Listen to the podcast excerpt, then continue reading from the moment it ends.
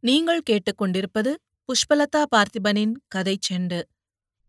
ஆசிரியர் சு. சமுத்திரம் எழுதிய வாடாமல்லி பாகம் இரண்டு.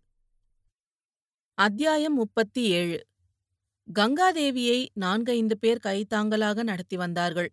அவர்களில் இரண்டு பேர் சராசரி மனிதர்கள். அவர்களின் தோளில் கை போட்டபடி அவர்களையே ஊன்றுகோலாக பயன்படுத்திக் கொண்டு நொண்டி அடித்து வந்த அம்மாவை பார்த்ததும் மேகலை துடித்துப் போய்விட்டாள். அவள் முகத்தில் சிராய்ப்புகள். கால் பாதங்களில் ரத்தம் தோய்ந்த சித கால் பாதங்களில் ரத்தம் தோய்ந்த சதை செதில்கள். முட்டிக்கைகள் வீங்கிப் போயிருந்தன. தலைமுடி அலங்கோலமாக கிடந்தது. மேகலை அப்படியே எழுந்து அம்மாவை கட்டி பிடித்துக்கொண்டு எம்மா எம்மா என்று போட்ட கூச்சலில் லட்சுமி நீலிமா குஞ்சம்மா உட்பட அனைவருமே ஓடி வந்துவிட்டார்கள் கங்காதேவி அவளை பார்த்து மெல்ல சிரித்து அவளை மார்போடு அணைத்துக் கொண்டாள். இதுவே ஒரு உந்து சக்தியாக மேகலை ஒப்பாரி போலவே ஓலமிட்டாள். எம்மா நான் துரதிருஷ்டம் பிடிச்ச பொண்ணும்மா. அக்கா மேல உயிரையே வச்சிருந்தேன். அவ கல்யாணம் நின்னு போச்சு. பச்சையம்மா மேல பாச வச்ச. அவ போலீஸ்ல படாத பாடுபட்டா.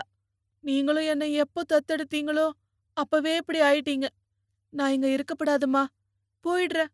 போயிடுறேன் முண்டி அடித்து மேகலையை நீலிமாவும் குஞ்சம்மாவும் பிடித்துக் கொண்டபோது கங்காதேவி மேகலையை பெருமிதமாக பார்த்து அவள் தலையை கோதிவிட்டபடியே பேசினாள். என்ன மேகல் இப்படி பேசுற? நீ மட்டும் எனக்கு கிடைக்காட்டா? நான் உயிரோட திரும்பி இருக்க மாட்டேன். அன்னை இந்திராவ பார்க்க வந்த கூட்டல் நெரிசல்ல இருந்து மீளாம என்ன நானே சாகடிச்சிருப்பேன். என்ன பெறாம பெத்த தாய் போயிட்டாலும் நான் பெறாம பெத்த மக கிடைச்சிட்டாள்னு என்ன நானே ஆறுதல் படுத்துறேன். நீ மட்டும் போயிட்டா? நான் மட்டும் இங்க இருப்பேனா? ஒருவேளை உனக்கு என் கூட இருக்க இஷ்டம் இல்லையா? மேகலை இருக்கிறது என்பது போல் லேசாய் தலையை ஆட்டிய போது நீலிமா அந்த தலையை பிடித்து மேலும் கீழுமாய் பலமாய் ஆட்டிவிட்டாள். கங்காதேவி எல்லோரையும் ஒரு பறவை பார்வையாய் பார்த்துவிட்டு லேசாய் சிரித்தபடி சொன்னாள். இந்த ரெண்டு நாள்லயே என் மகளையும் உங்களையும் பார்க்காம என்னால இருக்க முடியல. செத்துப்போனா எப்படிதான் இருப்பேனோ. மேகலை அப்படி பேசக்கூடாது என்பது போல் அம்மாவின் வாயை பொத்தினாள். பிறகு அவள் பாதங்களை பார்த்துவிட்டு மீண்டும் அழப்போனாள். கங்காதேவி அவள் கண்களை துடைத்து விட்டபடியே பேசினாள். நீ அழுகிறதுக்காக பிறக்கலடிய மகளே. நீ வாழ வைக்க வந்தவ. ஒரு அப்பாவி சர்தாஜிய நீ காப்பாத்தின விதத்தை கேள்விப்பட்ட மகளே. இதுக்காக ரொம்ப ரொம்ப பெருமைப்படுற மகளே. அந்த சர்தாஜி எங்க இருக்காரு? சரி சரி இருக்கட்டும். வெளியில வர வேண்டான்னு சொல்லுங்க. பேய் கொண்ட ஜனங்க. வேலி பயிர மேயுது. பயிறு நஞ்ச துப்புது. கவலைப்படாத என் மகளே. நீ முழுசா பக்குவப்படுறது வரைக்கும் இந்த அம்மாவுக்கு கல்ல தூக்கி போட்டாலும் சாவு வராது.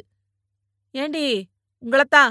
என்னையும் என் பொண்ணையும் கொஞ்ச நேரம் தனியா இருக்க விடுறீங்களா? கூட்டம் மெல்ல மெல்ல கரைந்தது. வெந்நீர் வச்சு ஒத்தரம் போடட்டுமா? என்று கேட்ட லட்சுமியையும் கங்காதேவி கண்களால் போக சொல்லிவிட்டாள். பிறகு மேகலையின் தோளை பற்றியபடியே கட்டிலில் உட்கார்ந்தாள். மேகலை கீழே இருந்தபடியே அவளை அன்னார்ந்து பார்த்தாள். ஒருவரின் அருகாமை இன்னொருவருக்கும் சுகம் கொடுத்திருக்க வேண்டும். பேச்சற்ற பெரும் சுகத்தில் ஒருவரையொருவர் ஈர்த்தபடியே இருந்தார்கள். கங்காதேவி வழியெங்கும் தான் கண்ட கோர காட்சிகளை மனிதர் உயிரை மனிதர் பறித்த கொடூர காட்சிகளை விவரித்தாள். எதிரும் புதிருமா வர்ற ரெண்டு நாய்கள்ல ஒரு நாய் கடிக்கப் போகுதுன்னு வச்சுக்கோ.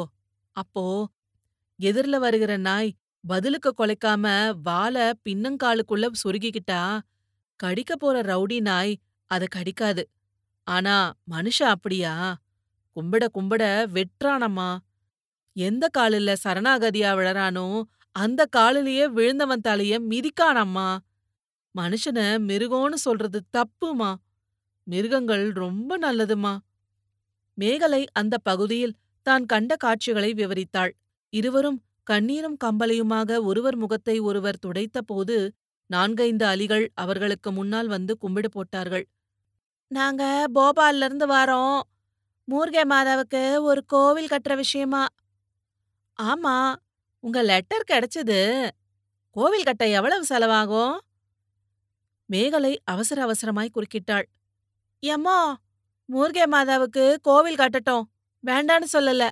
ஆனா அந்த கோவிலோட கோவிலா நம்மள மாதிரி பெறப்பெடுத்து சூடுபட்டவங்களுக்கும் தெருவுல தூக்கி எறியப்பட்டவங்களுக்கும் ஒரு சத்திரமும் சேர்த்து கட்டணும்னு சொல்லுங்கம்மா. என் ராசாத்தி இந்த திட்டம் எனக்கு வரல பாரு. சரி அப்புறமா இவங்க கிட்ட பேசி மொத்தம் எவ்வளவு ஆகுன்னு கணக்கு பாரு. பாதி செலவ நாம கொடுத்துடலாம். சரிம்மா பாதில பாதிய இப்ப கொடுப்போம். அப்புறம் வேலை எப்படி நடக்குன்னு தெரிஞ்சு மீதிய அப்புறம் கொடுக்கலாம். தப்பா பேசிட்டேனாமா? இல்லடி என் செல்ல பொண்ணு தெக்கத்தி பொண்ணுங்களே புத்திசாலிங்க தான். போபால் அலிகள் போய்விட்டார்கள். மத்தியானம் கணக்கோடு வருவதாக சொல்லிவிட்டு அந்த இடத்தை விட்டு அகன்றனர்.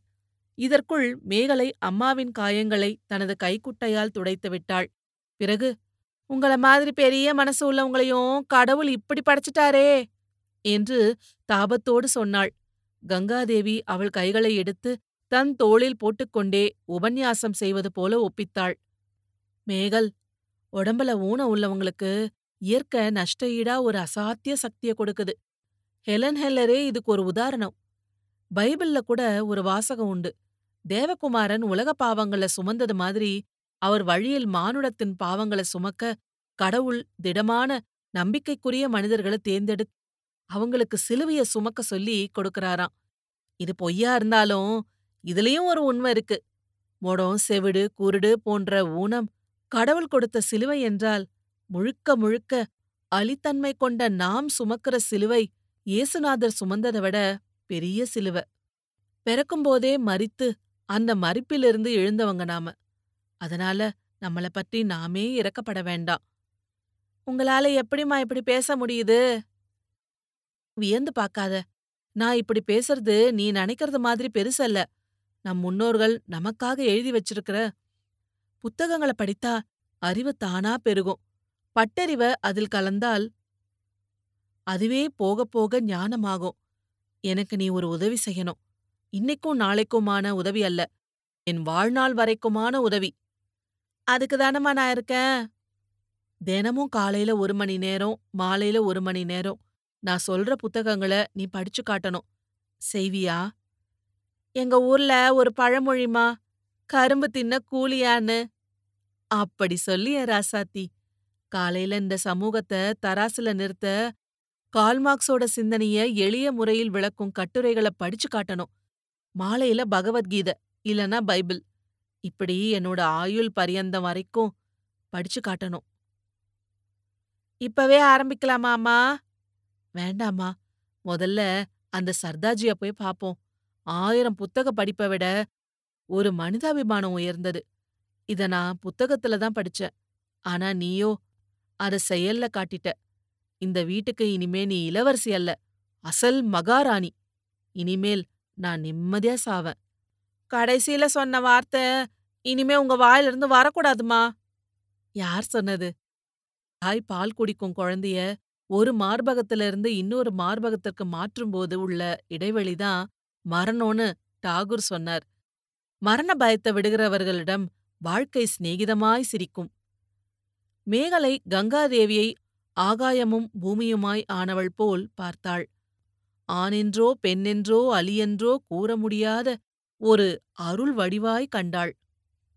இது போன்ற பல சுவாரஸ்யமான கதைகளை கேட்க கதை செண்டு சேனலை லைக் பண்ணுங்க கமெண்ட் பண்ணுங்க ஷேர் பண்ணுங்க. மறக்காம சப்ஸ்கிரைப் பண்ணுங்க. நன்றி.